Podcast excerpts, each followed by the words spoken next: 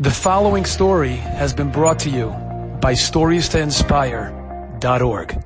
Many years ago, in the late 1950s, different yeshivas from the few yeshivas that were around would send out Bachram to try to get other students to come to the yeshiva, to leave public school and come to the yeshiva. Once was a yeshiva sent out a Bachar to a community far away from New York to try to get some students there who are in public school and to convince them to come to the yeshiva.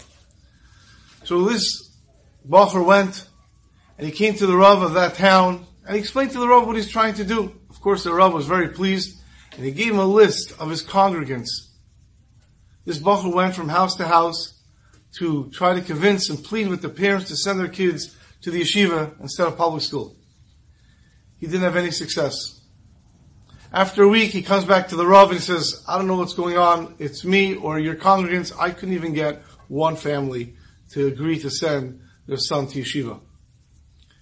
And the Rav says, you know, there is one more family that is not on that list, but that's because they really never come to shul. They come once a year on Yom Kippur. He gives them the address and he goes, gives it a shot. He comes to his house, knocks on the door. A fellow opens up and the Bacher says, can I speak to you? Your rabbi sent me here. He goes, sure, come on in. Comes inside, sits him down, and he offers him a tea. And the boss says, no, it's okay. I don't, I, it's okay. So the guy says, why don't you want a tea? He says, no, I'm not, I'm not thirsty. I'm not in the mood of it. The guy says, don't tell me. I know why you don't want the tea. You don't want the tea because you think it's not kosher. Come with me. The Bacher stands up. The fellow leads him into the kitchen. He starts opening up the pantries showing him everything.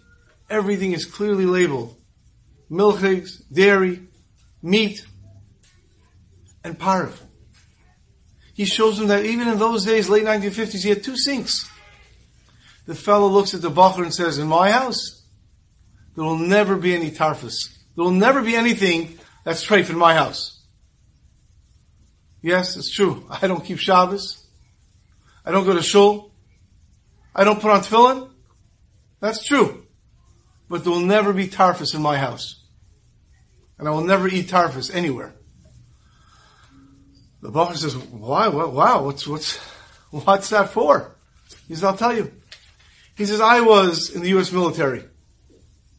And I was one of those many soldiers who were sent overseas during World War II to liberate the Jews from the Nazis. And when I walked into one of the concentration camps, there were people all over the place. Many of them were dead. Many of them were dying. I walked over to one elderly person, at least he looked elderly, and I gently picked him up and I brought him, I put him on a bed.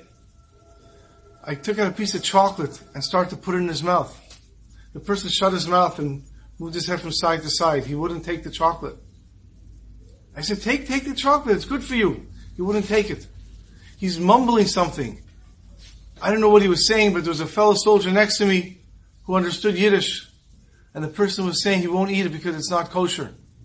I said, it's just chocolate. You need. You're going to die otherwise. He wouldn't take it, shaking his head. He's not going to take it. I was holding him in my hands and he passed away from starvation.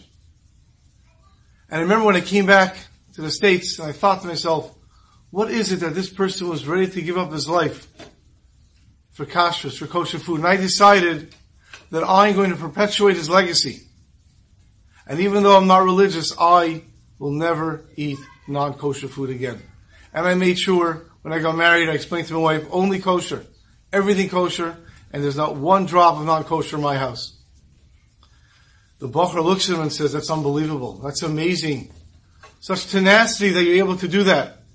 But let me ask you something. While you're perpetuating his legacy, who's going to perpetuate your legacy? Your child is in public school.